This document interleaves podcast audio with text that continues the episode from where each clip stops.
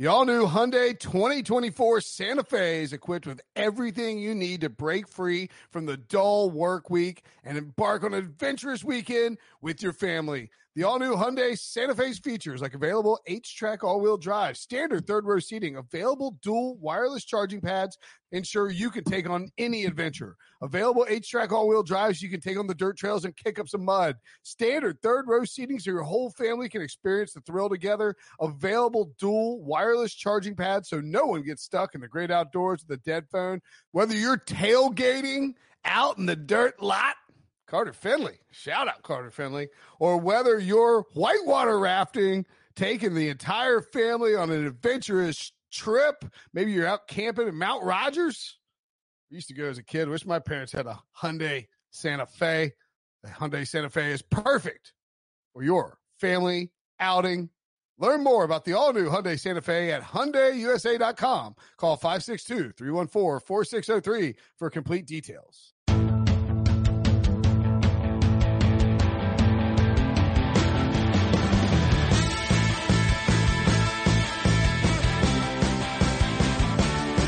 What's up, everybody? Welcome to the Pick Six Podcast, CBS Sports Daily NFL Podcast. I'm Will Brinson. I'm your host. It is Friday, September 18th, and we are rolling into week two of the NFL season, coming off a heater in week one for this Picks Podcast, which is what we're about to go into.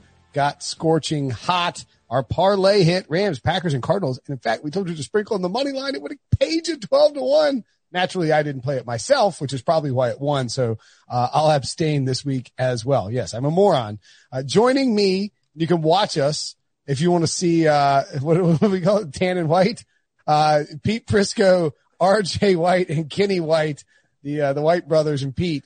Uh, we, you can watch us on YouTube.com, yeah, YouTube at YouTube.com slash Pick Six. Available on all devices, unlike some other streaming services, who will not be mentioned I'm not upset about being able to watch golf or anything like that. Uh, standings after week one. We didn't have anything official from Kenny. We'll go back and find it. He did very well, um, especially in the afternoon games. So I went four and zero, oh, Pete four and one, and RJ six and two, including four and one on his picks on Sportsline.com. Go to Sportsline.com.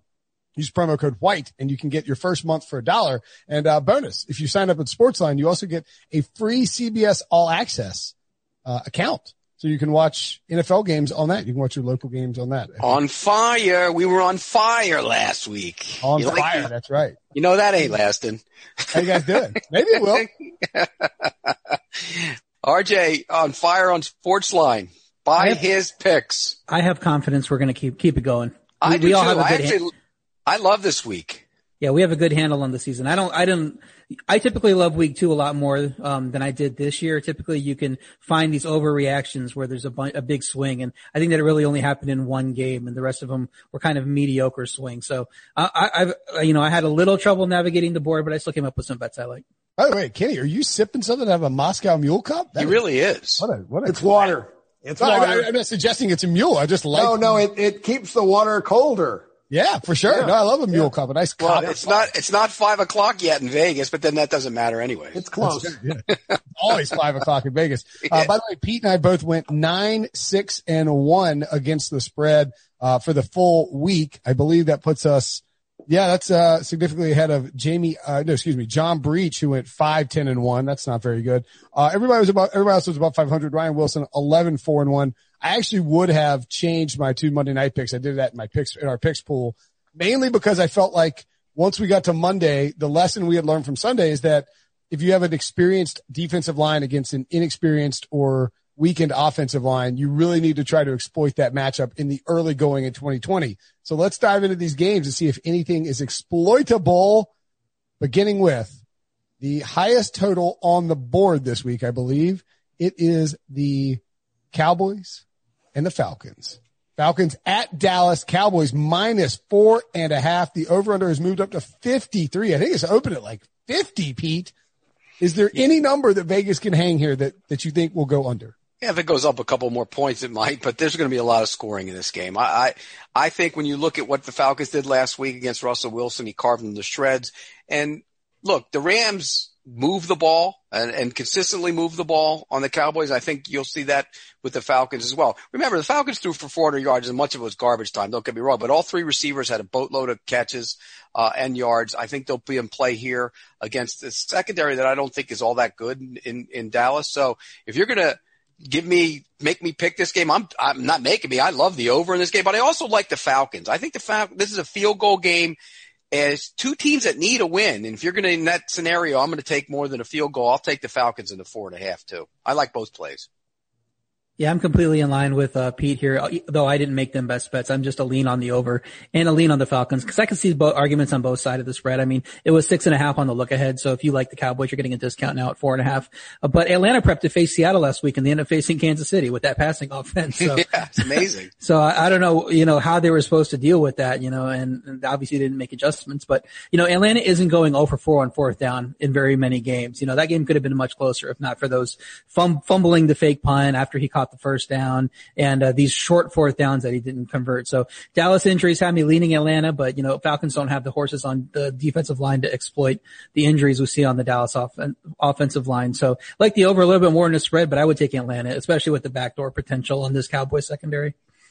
Yeah, I'm in uh, step with you guys. I, I like Atlanta in this spot. Uh, again, RJ, you mentioned last week the, the struggles they had with some fourth downs and turnovers. Other than that, they win that football game. Dallas, watched them last week versus the Rams. The injuries, I think, are mounting up. Uh, Collins being out on the offensive line, I think, hurt, but this offense is still going to put up points. But defensively now, without Sean Lee, Vander Esch now out, uh, they got some other injuries. I know their uh, their best nickelback Lewis is out. Um, they they just didn't look like they were that great of a defense against the Ram team who I'm not impressed with their offense yet. And I, think that they're going to be very conservative, the Rams. Atlanta, I, I feel opposite. Matt Ryan um, has got plenty of targets, plenty of weapons, and I think Atlanta can put up points, and they will against Dallas. And Dak Prescott will answer back. It'll be a 31-30 football game.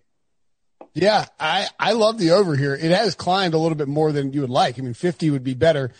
The one, here's, here's the reason you shouldn't be worried about the Falcons slowing down the Cowboys. Raheem Morris came out after the game and said they, they weren't prepared for the Seahawks to pass, which I mean, I guess we weren't either, but you know, we're not defensive coordinators in the NFL. So maybe, uh, maybe consider a different possible game script, like that the team is going to operate on offense, uh, to the best of their ability. That's not a good look for Raheem Morris there, you know?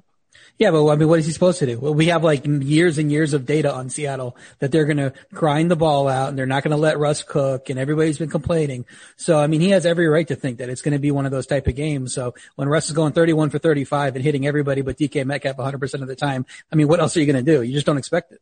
Yeah, I mean, the bad, news is, the bad news is, is Pete's already talking about they need to run the ball more. Right. yeah, no, well, we'll get to Seattle again. I would expect that we see a different Seattle offense in, in week two. That was sort of like a, hey, we know how to let Russ cook situation. But, uh, I would say that the, uh, the, I like the over here too, but I don't know. I don't, I, I like the Cowboys more than the Falcons. So I don't know that we have a consensus here unless everybody likes the over. Yeah, I think, I think I'm, I'm an over. Not a best bet, but best I like bet. it. All right. So yeah. throw it in the parlay or no? Does Kenny like the over too? Yeah, I like the over too. Yeah. Sure, All right, so I agree, with, I agree with you on the secondaries. Both secondaries, I think, are average average right. secondaries. Put it in the parlay. The running parlay that Debo will keep in this document, so I won't screw it up by the end of the show. Uh, Rams at the Eagles. The Eagles lost to the Washington football team, WT, WFT, I should say. Uh, the, uh, the, the WFT defensive line took over Carson Wentz. I thought it was a highlight montage of Carson Wentz getting blitzkrieg. He was just on his back or getting smashed every time I looked up at my television. Uh, the, the Rams are a pick 'em here. So, so the game is a pick 'em and the over under is 45 and a half. I know all three of you have a best bet here, but Pete, uh, tell me what you like. My best bet is the Eagles, and I think it's the lock of the week. This Ooh. is the perfect overreaction to what happened last week. The Rams, everybody saw them. They beat America's team. Oh, look, the Rams are great. Now they got to go across the country and play the Eagles team who lost to a Washington team after leading 17 nothing. I went back and rewatched that game. Carson Wentz held the ball too long. He took him out of field goal range on one sack. The line wasn't great, but it wasn't nearly as bad as that sack number. He has to get rid of the football. I think he'll do a better job of that. Lane Johnson's supposed to be back. Miles Sanders will be back. And I think they held those guys. They held Miles Sanders back. There's some scuttlebutt. They held him back because they didn't think they need him in that game, Ooh. which was a mistake. Uh, and they ended up losing the game. This time around, look, I know Donald's going to get his, but you double him. The rest of that pass rush is average at best. And I think they'll be able to make some uh, throws down the field in this game. He missed a few throws too. He was wild high and inaccurate in the, in the second half. He rebounds. I love the Eagles in this spot. Yeah, I was talking about the overreaction lines. This was the big one. It was three and a half on the look ahead. Eagles moved all the way to Rams plus one when, once it, you know, reopened and people started steaming the Rams. Um, but Philly struggled due to injuries last week and that's not, they're not going to be that team moving forward. They'll be able to block better, especially when they're playing lines that aren't as good as Washington. And I know that, that the Rams have Aaron Donald, but like Pete said, you know, they don't have a complete pass rush there. So Philly actually did great defensively despite the loss. I know they gave up 27 points, but they had the lowest yardage allowed in the league. So a lot of that was taking those sacks, getting in bad field position turning the ball over and letting Washington score easy points. So I think the Rams could still dominate a little bit on the offensive line, but that Philly D is going to keep him in this game. Philly deserves to be favored here to me. Don't re- overreact to week one. Eagles are also a best bet for me. I'm going to be opposite on this one. So we got a little bit of opposite. I, I, I made the Rams a three point favorite in the game. I'm not giving any home field. And to me, it doesn't matter. I don't, I don't care if they have to fly from here to Australia. They're professional players and, and they're ready. Those, those type of things hurt bad teams then they don't, then they hurt good teams. I'm down on Philadelphia's defense. I have Philadelphia's defense rated below average in the NFL. Um, I'm also, uh, hoping that they've got three defensive linemen. They're all questionable for this game. They're three of their four starters are questionable, may not play. They're supposed to get Lane Johnson back, but how healthy is he? This offensive line has gone through so much turmoil. Um, I think they missed Brooks greatly on the offensive line. And without Brooks and Johnson last week, it really showed up that, uh, they can be beaten inside. Uh, still no Alshon Jeffery. Um, the Rams, I think, are just well coached. I like Malcolm Brown at running back. Uh, I, I, think their defensive front's fine. I like Brockers. I like Robinson and Donald can line up anywhere now. So, um, I've, I've, got a small play in it. It is one of my plays because I got a three point difference. Um, I just think Philadelphia is still beat up. I still think they're injury prone and, uh, um, their guys could, they could have more guys out. If they have, they're missing one or two guys on the defensive front, I'm making it four, four and a half. So let me ask you this. A, lot of times we talk about overreactions. Is, is this the overreaction game for you guys or is it, cause I mean, I think that like in a normal season, you can be like, all right, everybody's going to be on the Rams here because they saw the Rams. It looks like the Rams are back. The Rams are good. The Eagles are trash. They lost to a bad team, but it's a, there's an opportunity to sort of, you know, go the zig when everybody's zagging. That all, that usually works out pretty well for you when you bet on the NFL. Is it, is there less of an opportunity for that in the, in the 20, in 2020?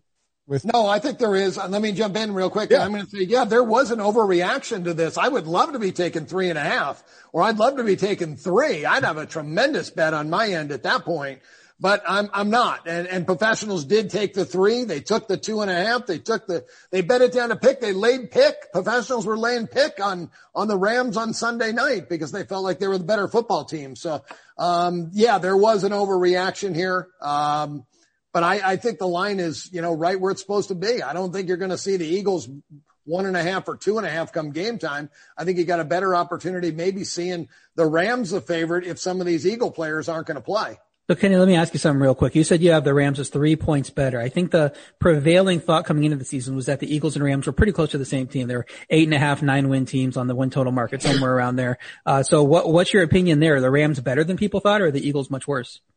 Um, that's a good question. I, I'm probably right now with both teams about a couple points up, above average. So so it sounds like sounds like if the Rams are three points better, then I mean they could be a really good contender based on what you saw in Week One. Yeah, I, am well. The San Francisco, I've still got rated very high in Seattle. I have uh, upgraded their rating after week one. They, you know, Russell Wilson's just tremendous. So, I thought Seattle's defense was way down. Um, we'll find out in the next coming weeks, but that's one thing I thought they were weak in. We'll find out where my ratings at on Philadelphia. Like I said, I have them uh, one point below an average NFL defense, and if they're missing guys, we'll, we'll it should should show up a little bit this week. I was just trying to lead you lead you there because I was high on the Rams to win the division. So I Kenny, uh, you, remember, you, you, live in Vegas and RJ's been around it all. You know those touts? I got my lock of the year, my lock of the year. well, this is my lock of this week right here. The Eagles. Um, all right. I will probably take the Eagles now, but I, I don't, I think it's gonna be a close game. The, the, the Donald just takes over the game and destroys, like Lane Johnson's going to have to play. I really think the Eagles tend to go and Carson Wentz tends to go as Lane Johnson goes. Like if he's not there, he, they struggle bad and he struggles bad. And if, they, if he's got Lane Johnson there protecting him for whatever reason, he is a substantially better quarterback. Jason so, Peters looked like an old man last week, by the way. He is an old man. Yeah, but he looked like it. He hadn't looked like that. He looked bad. What's your, uh, what you're saying, Pete, for old people? Spinning top. Oh, no, I give out a spinning top award every week to the offensive lineman. Woo! Spinning top. He didn't win it though. He was one of he was one of the leaders in pressures allowed with your boy uh, Bobby Hart that I know you love. Bobby Hart's Bobby Hart's an all time spinning top. Bobby Hart's the spinning top Mount Rushmore. No, Donovan Smith was the winner last week. Ah, Trey Hendrickson abused him, and he's not that good. That is a good choice. All right, moving along. Let's go to Chiefs and Chargers. We have multiple best bets on this game. Chiefs minus eight and a half at the Chargers. The over under was 50 opened up like 50 or 50 and a half, has dropped all the way down to 47 and a half. Kenny, let me ask you, what are you looking at when you see Chiefs and Chargers? I'm looking at the Chiefs coming off a Super Bowl win, uh, win to start the season and Monday night football against the Baltimore Ravens next week. So I'm expecting this, this is a, a, a game, you know, and Andy Reid's numbers are off the charts. He's, what is he, 25 and two versus division opponents and it's yada, yada, yada, extra time to prepare, all the advantages. But these guys are professional players. They won a Super Bowl. That's the, those numbers betting against Super Bowl teams are always very profitable in the NFL. And I love it that they play Baltimore next on a Monday night. I think they're going to be thinking about that, looking ahead to that. Um, Chargers will come in very conservative. They're going to slow it down. They're going to try to grind it out on the ground. They're going to try to keep Mahomes off the field. Yeah, probably won't be able to do that with great luck, but you know what? Tyrod Taylor, Tyrod uh, Taylor will take care of the ball, won't turn it over. He'll keep his game, team in the game. There's this very solid defense on the Charger sides. Uh, I, I think they have the better defense. I've got the team with the better defense getting points. I'll take it all day long. Yeah, obviously quarterback situation there's no comparison. I got a nine point difference, Mahomes over Taylor, but that defense uh, should be able to make some plays this week for the Chargers. And Pouncey goes on the uh, the IR on uh, Thursday, so you gotta gotta worry about that offensive line too. We saw it was shaky in the in week one, and uh, that was an issue. So it's interesting that the under is you know the under is um you know steaming pretty hard toward the under, and the line isn't moving. And I think the only reason betters would do that is that they do not believe in this Chargers offense. They saw what they saw with Cincinnati and didn't love them at all. So I think the line's a little too high. I think there is value on the Chargers, but I have no interest in fading the Chiefs. So I'm just going to stay away from this one with just a lean on the Chargers. You guys know how much I love Patrick Mahomes, right? Brinson, since I found him. You did. Kidding, you, kidding. You didn't find Patrick Mahomes, but I will say that you were one of the few people who actually stood up on the soapbox and said he's going to be the best quarterback in the draft class.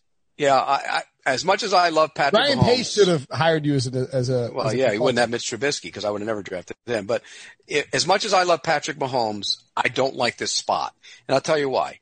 The Chargers played him pretty well last. Now he threw touchdown passes, but if you look at his yardage numbers, they were way down by his standards in those two games last year. And one of the reasons is, and I went back and watched both those games last year leading into the Super Bowl because the 49ers played the same type of defense. They make him be patient. He doesn't like to be patient. Now it's different. They have this running game that they love so much. But again, if you're the Chiefs and you're going to run the rookie, uh, Edwards-Helaire, and you're not going to allow Mahomes to be Mahomes, then I'll take that all day if I'm a defense. You, you can, you want to run, want to watch him run for 120 yards? Have at it because that makes me uh, a happy defensive coordinator because I don't have to defend that quarterback as much. So I do think the Chargers have played him well the way they play defense. They make make him be patient, and he doesn't like it, and he's turned the ball over against him at times. I think this is one of those scenarios where they make him be patient, they keep it within the number. I like the Chargers plus the points. So I said, and this is why you need to subscribe to the Pick Six Podcast YouTube, because on Sunday night when we recorded it, I said, "Hey." Bet this Chiefs Chargers under. This game is, it's at 50. It is way too high. You would have three points of closing line value, CLV, if you prefer.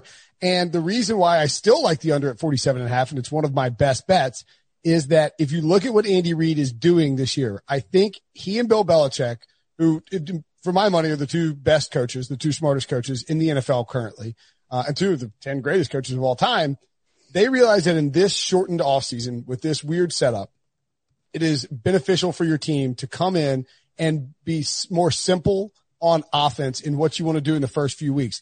Look at Patrick Mahomes, uh, like next gen stat passing chart. He attempted one pass more than 20 yards down the field. His average depth of target was like 5.9 yards. It's the lowest in his career. Andy Reid didn't take any shots. He, now, sure, did he, did he play chess all over Bill O'Brien and his coaching staff? Absolutely. While they're like diddling around with checkers and whatnot. I mean, they, they were backing up trying to prevent the deep pass.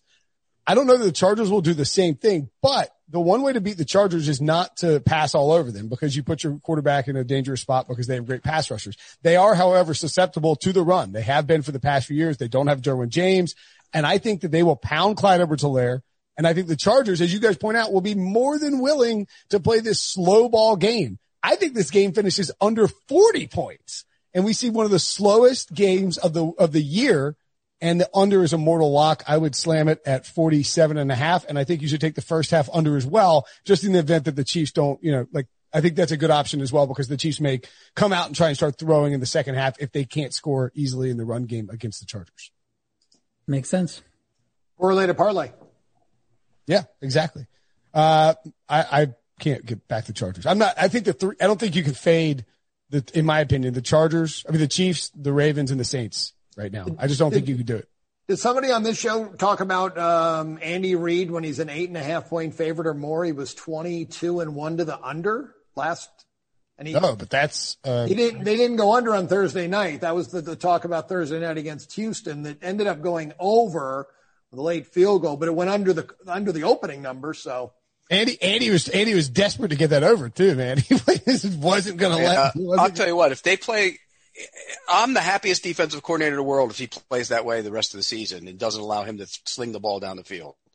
That plays right into your. Uh, go ahead, take your take your running game. I'll give I'll give Clyde Edwards-Helaire 150 yards every game if he's not slinging it down the field. Well, don't you think that they might come with, um, like I mean, don't you think it's possible that the that the Chargers come with a uh, come with a like a pass oriented defense as well. Like let's yeah, they do. That's what they play. They play they play off and they make them be patient. Yeah, right. this is a perfect scenario for an under. Uh, so looking at that really quickly, since 2013, 17 games where the Chiefs were eight points or more, uh, favored by eight and a half points or more. Uh, the last two, one against the Chargers in 2019 and the Texans game went over and only two more of the games went over in those 15. So you're looking at like, uh, what is that? The quick math 11, would be, 11 would be 12, 4. 12, 4 and one because they, yeah. there was one that was a push. So there is some correlation there on the under. Um, And the I Chargers played the slowest of any team in the NFL last year. 116 plays in their games. They they take forever. They're not going to gamble with Tyrod Taylor, and he's not going to turn it over for short field position for Kansas City. All right. We love the under. Do you guys like the under? You parlay the under? No? I like the under. RJ? I don't, it's not a best bet, but I like it. Uh, playing the under in a Chiefs game. I mean, that's hard. I think I agree. Yeah. Cowards. Plus, right, moving along. He's not gonna, he's not gonna not allow him to at least take shots this week. Come on. We know better. He's gonna get back to throwing the ball around. It's just, I think the Chargers defend him pretty well. Panthers at the Buccaneers. Bucs minus eight and a half over under 47 and a half. Uh, Tom Brady looked pretty terrible, Kenny on Sunday against the Saints. Fortunately for him, as he tries to get this offense. Unfortunately for him, Chris Godwin is in concussion protocol. Fortunately for him, he, might not, Scotty Miller might look like Chris Godwin against this Panthers defense. Yeah, you know, this is, uh, you know, I talked about when, when Brady first went to Tampa, I said I'll probably be fading Tampa Bay a lot because they're going to be overinflated on the number. And, uh, they were in week one against the best team in the NFL, only a three and a half point dog when they should have been getting seven and a half or eight and a half. Uh, uh, I don't like this situation as much because, yeah, Matt Rhule, uh, first year NFL head coach, uh, Joe Brady, first time coordinator, um, and Teddy Bridgewater, new quarterback. But you know what? That wasn't a problem. They scored 30 points last week. It was the defense. They give up 34. The defense will give up points again in this football game because the defense is not very good but I don't like Tampa's pass defense. And I think Bridgewater will have a big day once, once again, he'll put up 30 points. And if you, if you If you know you're going to get 30 points and you're getting plus eight and a half, I think you got a pretty good shot to win the game unless you give up points in the 40s. I just don't think that happens. I, I, I don't, I don't have Tom Brady rated at an elite quarterback anymore. He's 43 years old. He can't make all the passes. He's, he's not in the same offense that he was, was in. Uh, he's making mistakes. You know, he's ma- throwing pick sixes. So, um, I'm going to take Carolina in this situation. Just again, I think Tampa Bay is overinflated. Yeah, spread's really high after what Tom Brady looked, you know, in his debut. Teddy is 14 and 2 against the spread on the road as a starter. So, so he knows how to go on the road and get you the covers. I thought the Tampa Bay defense was solid despite what the core, the scoreboard said. I think they did a pretty good job get, getting put in these bad situations because of Brady. I think that they could help them get a double digit win. So it's only a lean for me for the Panthers. I do like the Panthers, but I'm not going to fire on them. You know, as with most Panthers, Panthers game, I'm happy taking the over. Um, I am not making that a best bet, but because I think that Bucs defense could show up, but, um, yeah, I think both those are my leans. Yeah, I, I like the over in this game a lot because I think the Carolina defense right now isn't very good. It's going to be. They have a whole bunch of young kids playing on that defense. They're going to be pretty good by the end of the year. They're going to be really good next year. But right now they're not very good. I think their offense can score points. Uh, I like the over in this game. Uh, if I had to lean one way, like in one team or another, I'd probably lean to Tampa Bay just because I think that defense is so bad. Uh, and I think Brady's, you know, got called out by Bruce Arians, and we know how that works out. And, and I think he responds to that. Yeah, Jon Ledyard, friend of the, the pod, who uh, used to work for Draft Network and then went to uh, now works for the Pewter Report down in Tampa Bay, said that that you know Tom Brady's presser was angry Tom. So we should expect fiery, fiery belly Tom Brady to come out and he don't want to be embarrassed in his home opener in this new stadium, especially if, you know, like, what if the Bucs started 0 and 2 and Bill Belichick goes and gets a win in, in Seattle. I mean, all of a sudden, like the volume gets real cranked up on narrative street and, that, and that's not fun for Tom Brady. I do think that the Bucs will win this fairly handily, but I would much rather take the over here. It's one of my best yep. bets, 47 and a half. The Panthers can't stop anybody. And I, I, I don't think that the defense will be bad forever. Derrick Brown looked, Derrick Brown manhandled some dudes on the Raiders def- offensive line last week. As you point, Pete, he's your favorite defensive player in the draft. Yep. He looked Love great. Him. Yetur Gross-Matos is going to be very good against the run very quickly, I think. And Jeremy Chinn, they moved all over and he made some plays for the Panthers. But they're all young players and Tom Brady is going to be able to put up some points. The Panthers will score as well. This is, this game goes over 50. If the Panther, if the Panthers have an over that's less than 50, in the next couple of weeks, just take the over. It doesn't matter who they're playing. There's going to be points. Hey, Will, I got a question. I'm going to go right down the line, Pete, RJ, and then yourself to answer this one. But I, I thought the week one would be very low scoring. I was banking on a lot of overs. I said 16 games. You're going to see 13 unders and one and three overs. I was completely wrong because I, I, I forgot how smart the NFL was. And they said, you know what? They knew the same thing. We didn't have preseason. Our games could be boring. That's the last thing we want. We want points. We want excitement. Let's let the offensive linemen hold like we do in the playoffs because we don't want any of our star players to get hurt. Let's give the quarterbacks all the time they need and let's torch 78% pen, uh, holding penalties down. 78% down from last year.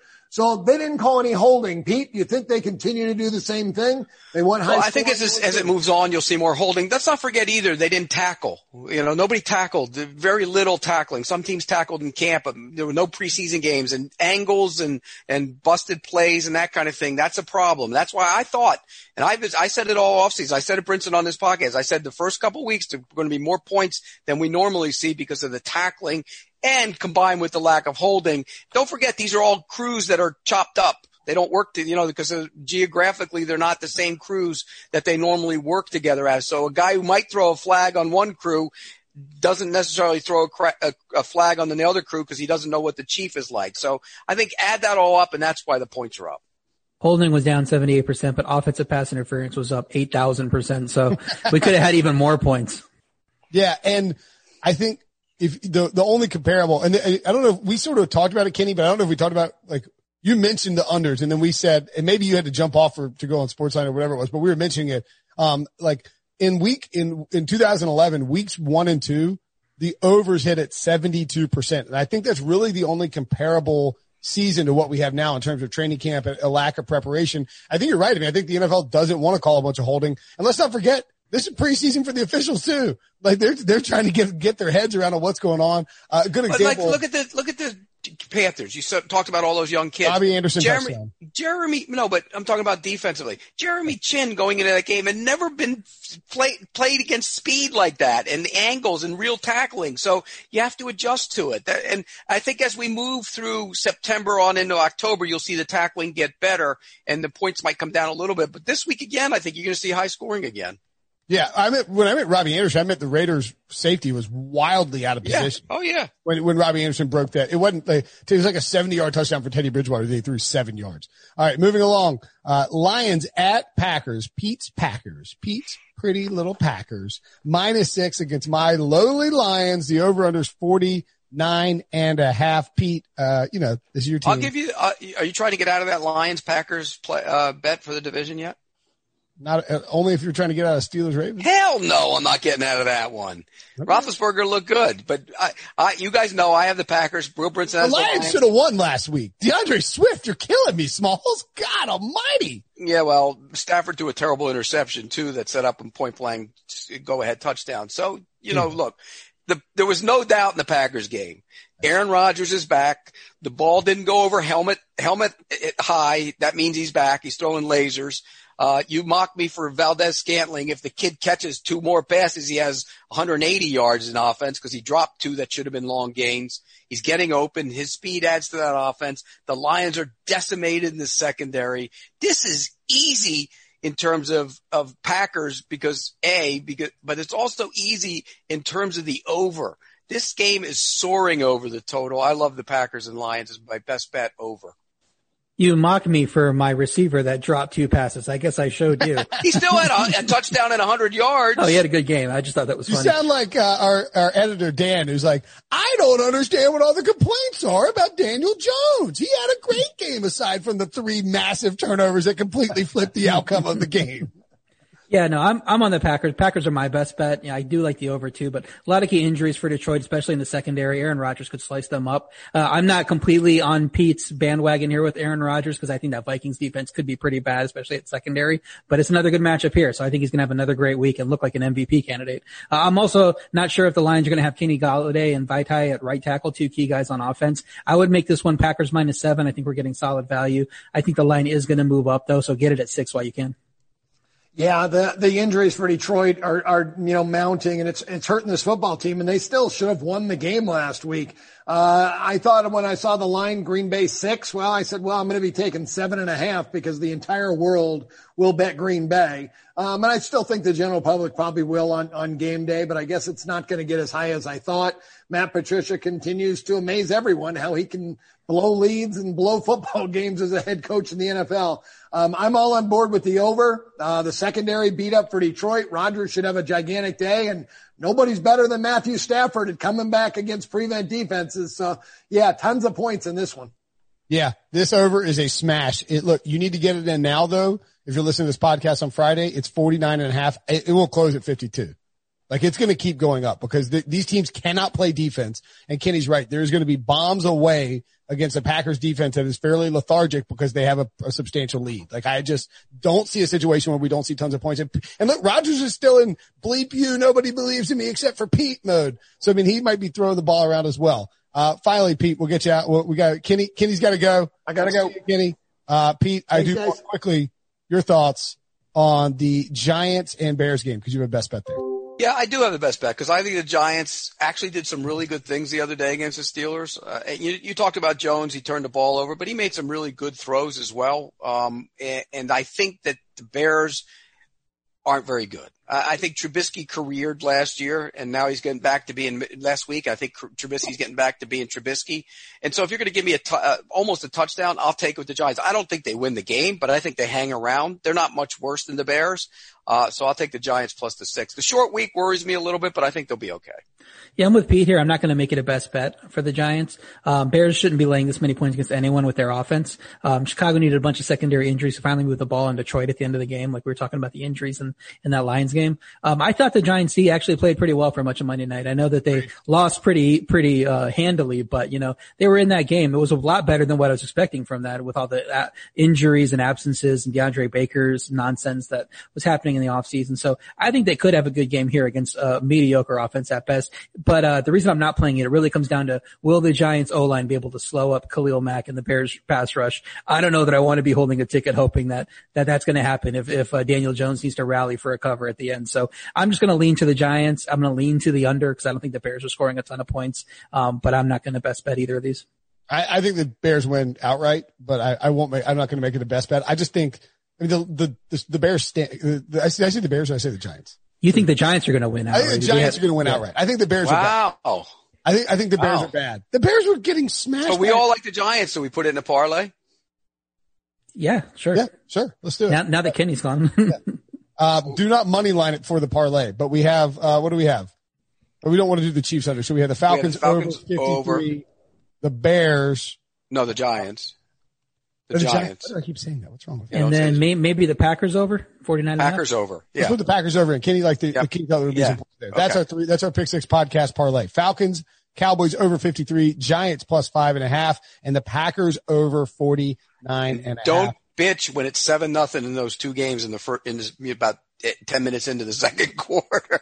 That's right. Or when the, the, Bears are up 14, like 42 to nothing. Yeah. It's a sorry ass Giants team. All right, Pete, we're going to let you go. We're going to take a quick break and we come back. RJ and I will rip through the rest of the games on the slate. Thanks, Pete. All right, fellas. See ya. The perfect combination of versatile athleisure and training apparel has arrived. Thanks to the visionary minds of New Balance, Clutch Athletics, and Rich Paul, the designs reflect the heart of the athlete and the spirit of the community. With rising defensive stars Will Anderson and Chase Young on the roster, Clutch Athletics brings the best innovative gear to all athletes, giving them style and performance on and off the field. Learn more and purchase Clutch Athletics at NewBalance.com. This episode is brought to you by Progressive Insurance. Whether you love true crime or comedy, celebrity interviews or news, you call the shots on what's in your podcast queue. And guess what? Now you can call them on your auto insurance too with the Name Your Price tool from Progressive. It works just the way it sounds. You tell Progressive how much you want to pay for car insurance and they'll show you coverage options that fit your budget. Get your quote today at progressive.com to join the over 28 million drivers who trust Progressive. Progressive Casualty Insurance Company and Affiliates. Price and coverage match limited by state law. All right, RJ, got rid of the riffraff. Pete has passed on, as I, as I like to say last year. Finally, some serious football talk that we can get down to now. No more ha ha yuck yuck with old Prisco there. Uh, 49ers at the Jets. Niners minus seven on the road. The over under is 41 and a half. Uh, I got to tell you, like in doing my picks for, for CBSSports.com, I sort of felt like this is a trap, but I also feel like the Jets are by far and away the worst team in football. Yeah, I don't see how you take San Fran to cover seven on the road with their injury issues. Yeah. I don't see how you take the Jets in any matchup. I don't care what the points are. So there's going to be a stay away on the regular number for me. I would lean to the under. Um, but San Fran is getting a little healthier. I think Aiyuk returned to practice on Thursday. So that would be good if they, if they alleviate some of their injury concerns there. Still monitoring what's going to happen with George Kittle. You know, he was dealing with an injury. That would be a huge loss for them. So leading to the under, hoping that the San Fran injuries, you know, detail that they're not going to score 40 points against a bad D, even if not fully healthy. But I mean, they could just hand it to Raheem Mostert and run the ball down their throat. So just a lean under for me, but I am going to put San Francisco in a teaser with one of our games coming up in a second. Ooh, spicy. Uh, by the way, I mentioned this on the Heath Cummings DFS podcast from yesterday. You should check it out if you want DFS analysis. I like Tevin Coleman for a monster game in this, in this week. Just it like could happen. Out, out of had, nowhere, Tevin Coleman goes for like 175 yards in two. You know, it was good to see McKinnon score a touchdown. We don't know how much they're going to work him in, but you know, Coleman with the air quality issues, you know, had to had to be uh, questionable for that game all week. You know, he's raring to go in, in this one, so maybe he does have a huge game. All right, next up, and yeah, I agree. Don't take the Jets. Don't take the Niners minus seven. What you do is you tease him, as RJ said. Maybe you could even tease with the Broncos at the Steelers. Steelers minus seven and a half. Mm, that's a teasable number. The over under 40 and a half, RJ. Yeah, this was six on the look ahead line. Steelers six, and it made no sense because the Steelers were in week one. Steelers line steamed from three and a half to six against the Giants. The Broncos line fell from minus one and a half to plus two and a half, finally to plus three. And this line barely budged, if it budged at all, you know, at six. So I was telling, saying in my look ahead column on, on Friday, um, last week, to uh, to go ahead and fire on this one. Now it's up to seven and a half. I don't love the Steel the Steelers at seven and a half, but I do love them. You know, if you tease them down, get them at one and a half, and tease them with the 49ers at minus one. Um, so that is one of my best bets. These two teams have also been reliable under teams. You know, for the last year plus, they both went under again on Monday. Can't see Drew Lock managing any more success against this defense, and I only worry about Ben clicking uh, and and Pittsburgh throwing up a ton of points if I'm going to miss this under because it looked like he started to get it together on Monday, but you know, it doesn't seem like he's all the way there back. So uh, I'm just going to go with the uh, the teaser, and then I'm going to also best bet under 41 and a half in this game because I don't trust Broncos offense. Um, looking at it, so in since 2019, uh, so last year basically, uh, the Steelers had actually maybe this is a bad example because they didn't have Big Ben. I was just sort of looking at over unders that were uh, lower than 43 a fair example? Probably not with Big Ben. Right? Yeah, I mean they have the best, one of the best defenses in the league, capable of creating turnovers, and they had nothing on offense. So of course they're going to have a lot of low over unders. Yeah, I mean it, it went seven and two to the under when it was forty three mm-hmm. or lower. And I, I'm with you. I think we see Vic Fangio that offense is very conservative. Um, they've got good playmakers, but you know we saw the Steelers snuff out Evan Engram against the the against the Giants. It wouldn't be surprising if Noah Fant was really limited in this game. And then you're basically asking Jerry Jeudy if Courtland Sutton you know, if he's unable to go, then you're asking Jerry Jeudy to win one on one tough matchups. I, I, just don't. I, I would. I don't think they score a lot of points here. I would. I would. uh I would lean to the under two, but I'll let you have that best bet. Copy your paper. Ravens minus seven at the Texans. Over under fifty. This is just like the Chiefs line to me. I think it's too high, but I have no interest in fading the Ravens right now. I love Deshaun Watson, but you could see the Ravens D shut down this offense and it wouldn't be that surprising. Um, it's hard to see that on the other side of the ball where Lamar Jackson looks unstoppable.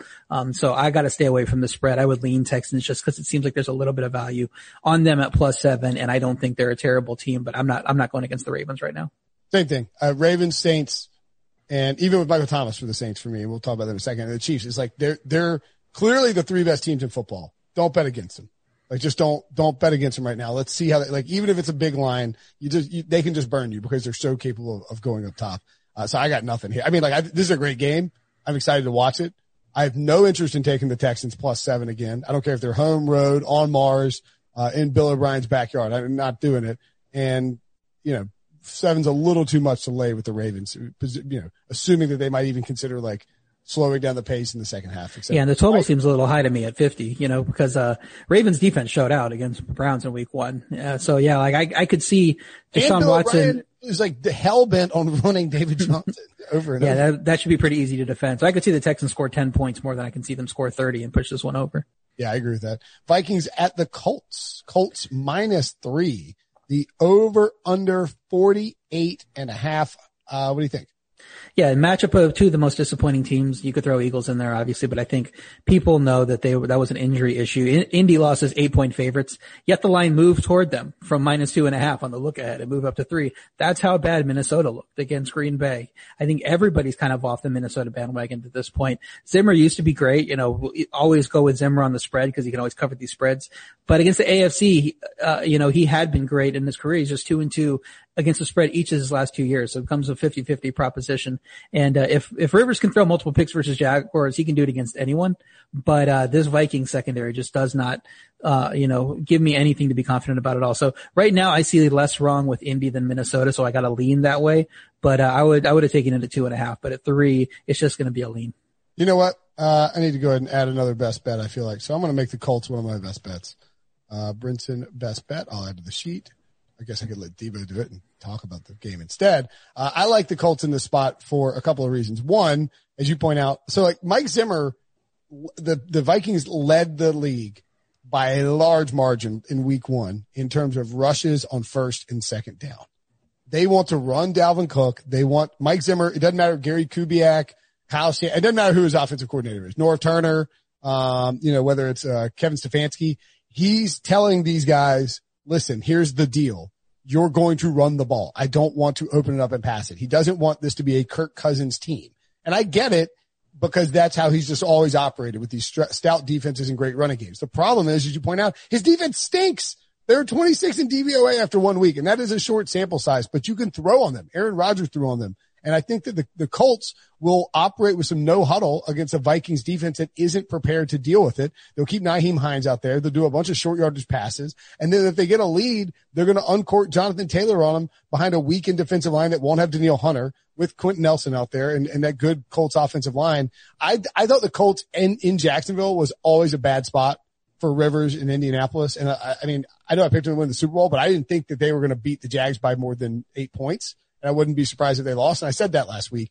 I think they come out and bludgeon the Vikings here. And I think we look, start to look at the Vikings like, whoa, is this team bottom 10, bottom five in the NFL? I mean, like, I really think it's that possible because when you have a defense that falls apart like this from a personnel standpoint and just doesn't have the talent to do what Zimmer wants it to do, especially early on, and you have a, and you have an offense with skill guys that are good, but is hell bent on running the football.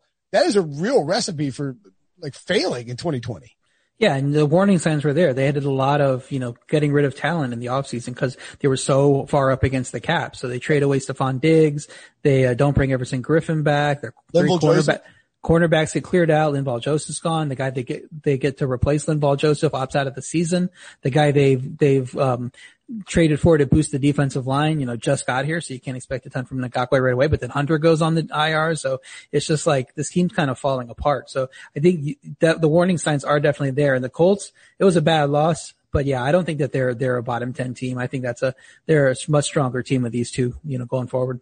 Harrison Smith and, and Anthony Harris is a very nice safety combination, but you're asking Mike Hughes to take a big leap forward and become an elite player. Even if he's great and, and locks down T.Y. Hilton, the Colts have enough talent uh, elsewhere in terms of pass catchers, whether it's running backs or uh, Parris Campbell, who flashed uh, pretty well in, in, week one, that they can do work. I mean, they're trotting out rookies in, in Holton Hill. Uh, this is, this is not a good enough def- This is not a good enough defense to do what Zimmer wants to do. And I don't think that they're going to adjust uh, until later in the season definitely fire on all your Parris Campbell. Buy up all that stock right now because this could be a huge game for him, especially considering so? he operates, you know, near the line of scrimmage and Philip Rivers ain't throwing it downfield. We saw, you know, so it could be a lot of Parris Campbell getting free against Holton Hill or, you know, a rookie cornerback and, uh, taking it the distance. You think, you think we see a, a big, uh, a big game from Parris Campbell?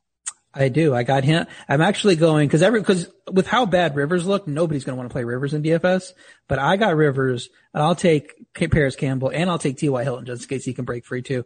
I don't think that his game lines up that well with um with Rivers' skill set, but throw those three guys in, you're going to have a, a group there that a lot of people aren't going to want because there might be some perception that Vikings still have a good defense. But as we saw in week one, they do not, you know, and they, they have a bad matchup problem against teams with solid pass offenses.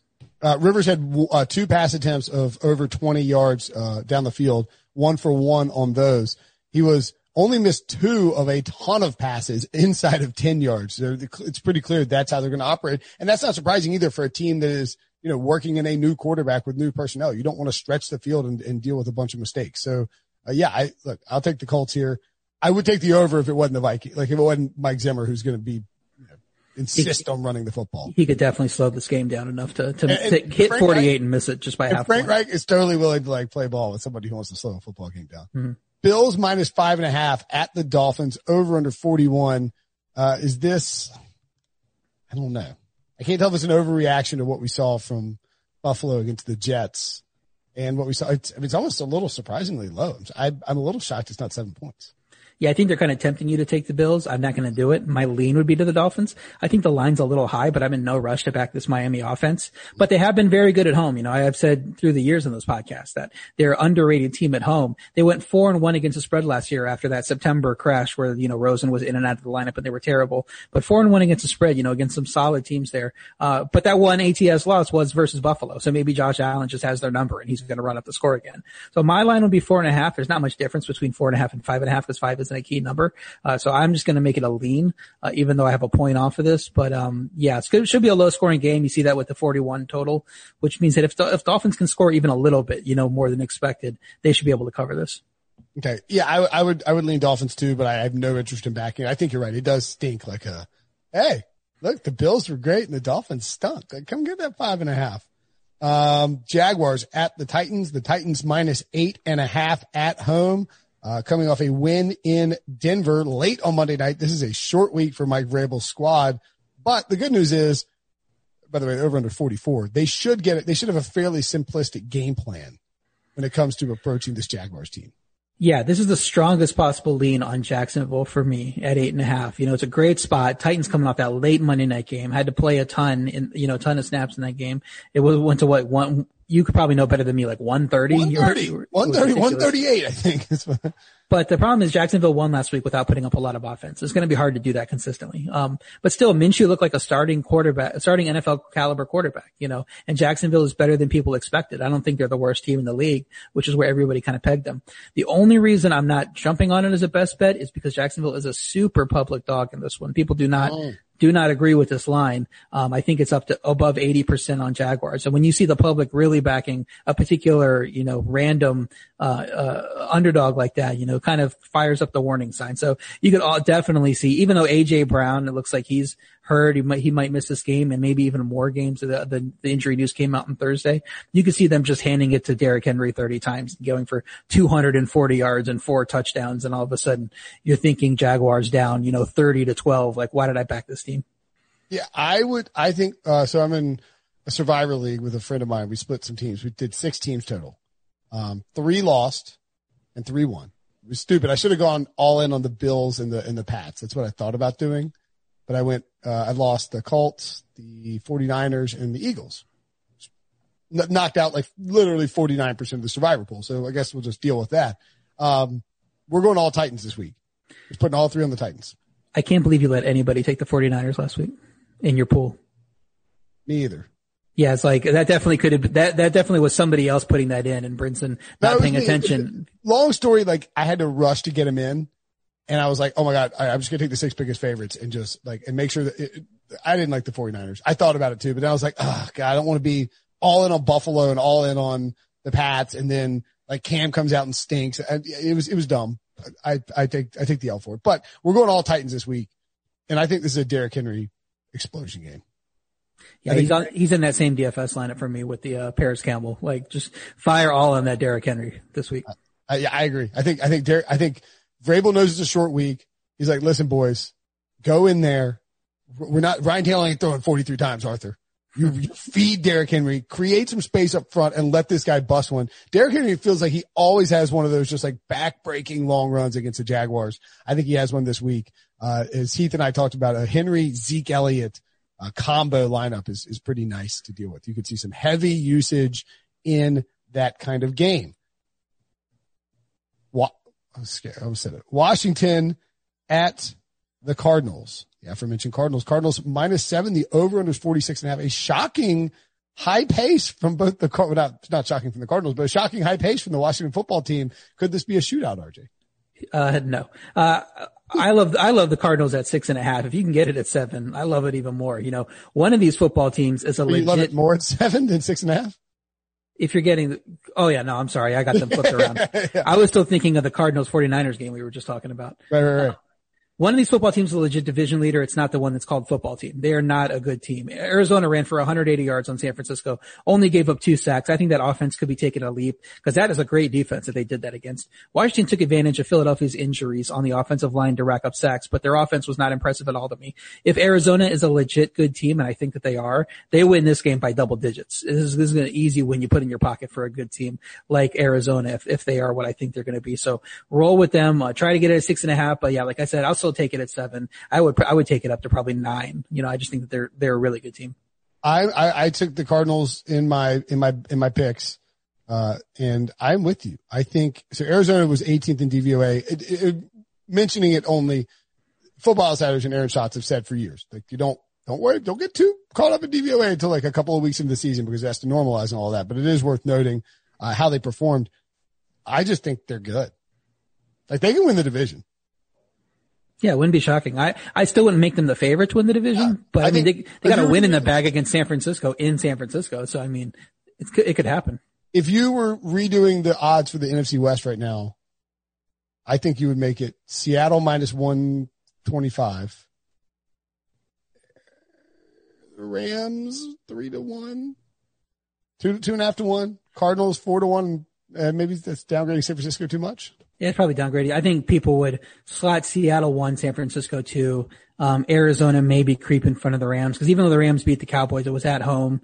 You know, it wasn't that impressive of a win. It was a close game all the way through. Um, and what Arizona did was a lot more impressive than what what uh, the Rams did. So I would think the Rams are probably bringing up their rear. I wouldn't put them that. You know, I was talking them up before the season as great uh, value on their division odds. Um, and so, yeah, I, I, wouldn't surprise me if San Francisco is the last team in this division. That doesn't mean they're going to go four and 12 again, but you know, or three and 13 or whatever it was, Sure, but they could the go last team in this division. seven and nine, eight and eight. Yeah. and, and be the last team in the division. Yeah, and it's not because they're not. good- It's not because we don't like San Francisco or they're not good. They just deal with a ton of injuries and they're you know hungover from the Super Bowl. Uh, okay, I, I'm with you on Cardinals though. Would you consider? Uh, did you consider the Cardinals as part of a teaser instead of the Steelers or the uh, 49ers? Yeah. So in my teasers uh, column that came out on Wednesday, I, I identified I had a top ten list of teams I think are worth teasing and considering, but it's really a, there's four teams in my first tier, and that was the two teams you mentioned that I did tease Pittsburgh and San Francisco, and then I'll throw Arizona in as the third one, and then the Chiefs were the fourth one. You get them under under a field goal against the Chargers. I feel really good about that. So um, those were my top four. Um, the Ravens come pretty close. At you know, if you want to mess around with them, I'm okay with that too. Um, so yeah, a lot of good teaser options this week. All right, Patriots at the Seahawks. See on Sunday Night Football. You watch it on the Peacock, I'm sure. The Seahawks are minus four. The over under is 45. I'm surprised that this line is as high as it is. Uh, yeah, people are really buying into Seattle because what did we see in week one to believe this New England team isn't good? So I got a best bet at New England plus four. They only had 21 points, but they had that missed field goal at the end of the first half. They had a fumble through the end zone by N'Keal Harry. That could have been seven, tack seven points on. This game's 31 to 11. Is this game, is this line really plus four in this matchup? Of course not. You know, Seattle gave up 506 yards to the Atlanta. They needed several fourth down stops to hold them to 25 points. Part of that was Atlanta fumbling the fake punt. Um, part of that was these fourth, these fourth and short plays. They aren't going to all miss every single time. Um, so Atlanta, Seattle tricked Atlanta with the offense. I called them the Chiefs earlier. Atlanta prep for the Seattle and they end up facing the Chiefs. That's not going to work twice, especially against the best defensive mind that's ever Hey, been coaching in this do you know league. who- Do you know who won't not, do you know who won't like forget to prepare for the possibility of Russell Wilson passing the ball? Bill Belichick. That's who. I mean, what are we doing, Raheem Morris? Pre- Pretty sure he got some good work in against uh, Russell Wilson, preparing for uh, I believe it was a Super Bowl forty nine, maybe. So he he knows how to play this team. So I think New England could actually be the team that has some new tricks for Seattle. They put all those runs with Cam on tape. Now you got to prep for this, this New England offense is turning into run, run, run. Maybe they're the Ravens, you know, part two, and that's how they're going to win games. What if he starts motioning out to runs and all of a sudden he's popping passes over the middle to Devin Asiasi or some other random names that you wouldn't expect? So I think, yeah, New England could come out and surprise, take uh, Seattle off guard. And if Seattle's reverting to their run tendencies, they have even a less chance of playing this game. But even if they don't, if, if they, he lets Russ cook, this is a great defense he's got to play against. So give me the Patriots all day at plus four. It's a dumb line. Yeah, I'm, that's one of my best bets too. It doesn't, it, I was shocked when I saw it. I like the under a lot as well.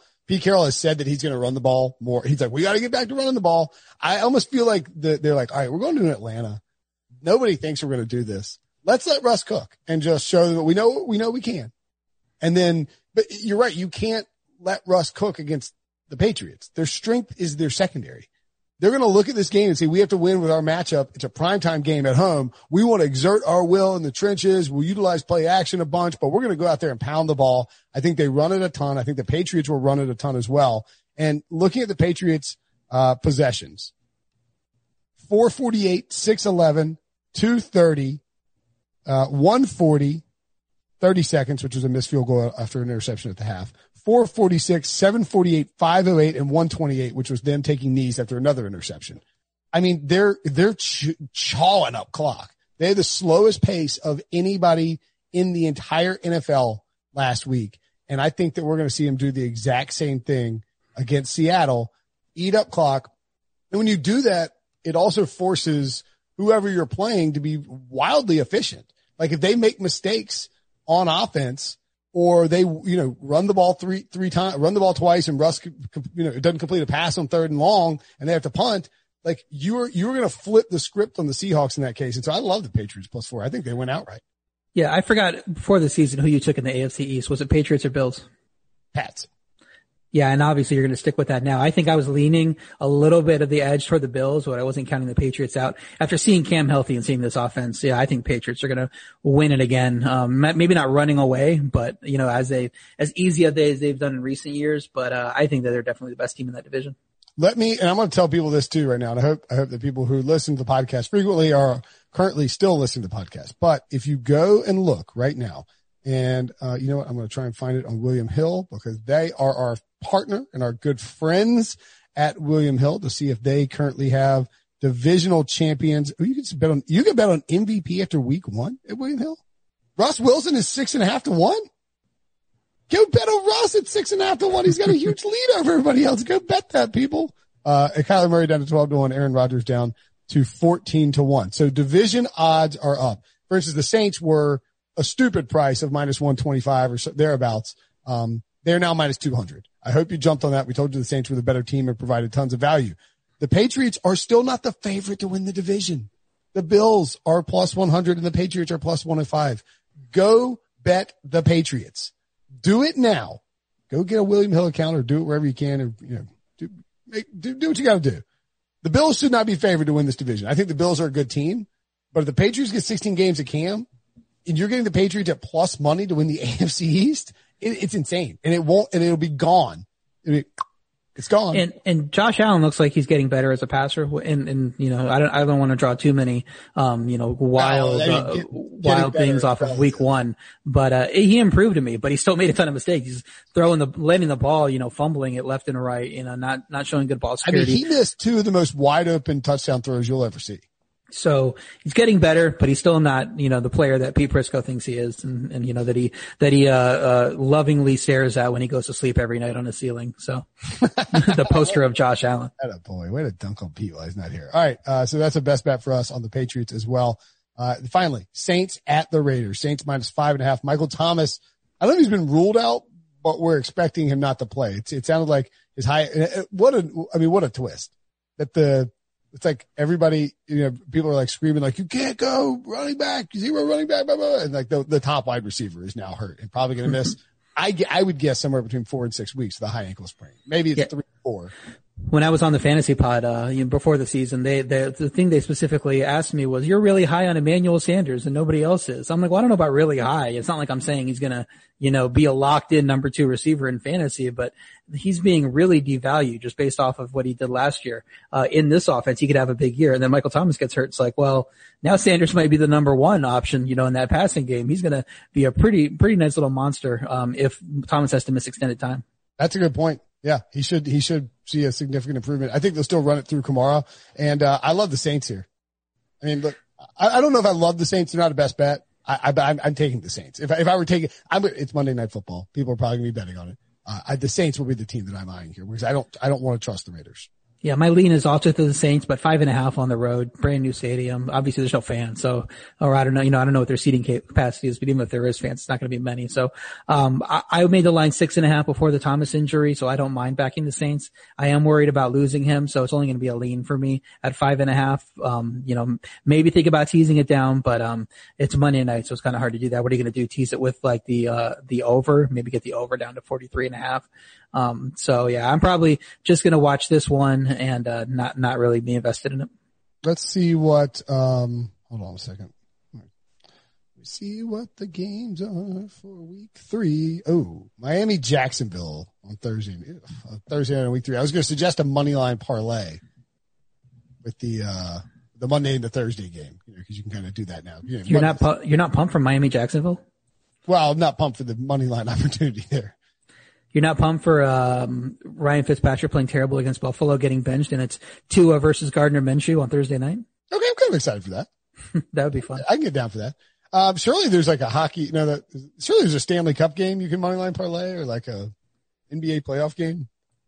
The Clippers, no, the Lakers get the Nuggets, and the Nuggets are only good in the second half of the series. So here's what you do: you wait till Monday, do moneyline parlay the Saints and a Lakers, an early an early uh, not game one. Don't do game one. Do like game two or three. And money line parlay the Lakers and the uh, the Saints. And that's that's your that's your freebie cross sport parlay from your buddy Will Brinson there. Uh, okay, that's uh, that's all the games. RJ, any uh, any last thoughts? Well done again. Um, No, not really. I mean, I'm kind of interested to see um, some of these look ahead lines for week three. You brought up week three. You're seeing things like Philly is minus five and a half uh, against Cincinnati. Obviously, people don't think they're going to tank that badly, um, even though that line came down against the Rams. If they're still five and a half point favorites against Cincinnati, um, you got Indy as seven point favorites against the Jets. That tells you how bad the Jets are expected to be, because um, Indy didn't look great in Week One at all. That's a, so that's a ten point game if Indy blows out Minnesota. You got Tampa at three and a half point favorites at Denver, so nobody's expecting much at Denver. Um, so yeah, there is some, some possibility of, you know, jumping early on some of these lines and getting good value now before Sunday kicks off, especially if you nail which things can happen in the Sunday games. Like people should be holding a Steelers minus six in that Broncos game in their pocket if they were smart about it. Now you told us that last week. Right. Didn't listen. I did listen. I just forgot. That's how it works for me sometimes. All right. That's the podcast, the Picks podcast. Uh, make sure and check out us on youtube.com slash pick six. We're back on Sunday night for our recap show. If you check in the feed, there's a Thursday night football recap show as well. Tons of great content at all times here on the Pick Six podcast. RJ, as always, buddy, it's a pleasure. Talk to you next week. Okay. Picture this. It's Friday afternoon when a thought hits you. I can waste another weekend doing the same old whatever, or I can conquer it. I can hop into my all-new Hyundai Santa Fe and hit the road. Any road. The steeper the better. Because my all-new Santa Fe is available with HTRAC all-wheel drive so I can hit the trail without a worry in the world. Heck, with three rows and best-in-class rear cargo space, I can pack the whole family in with all our gear. We've got available dual wireless charging for our phones so we'll never lose touch with civilization and we won't lose touch with the primordial power of Mother Earth. So which is it? Waste the weekend or do something a little more epic? And conquer it in the all-new Hyundai Santa Fe. Visit HyundaiUSA.com or call 562 for more details. Hyundai, there's joy in every journey.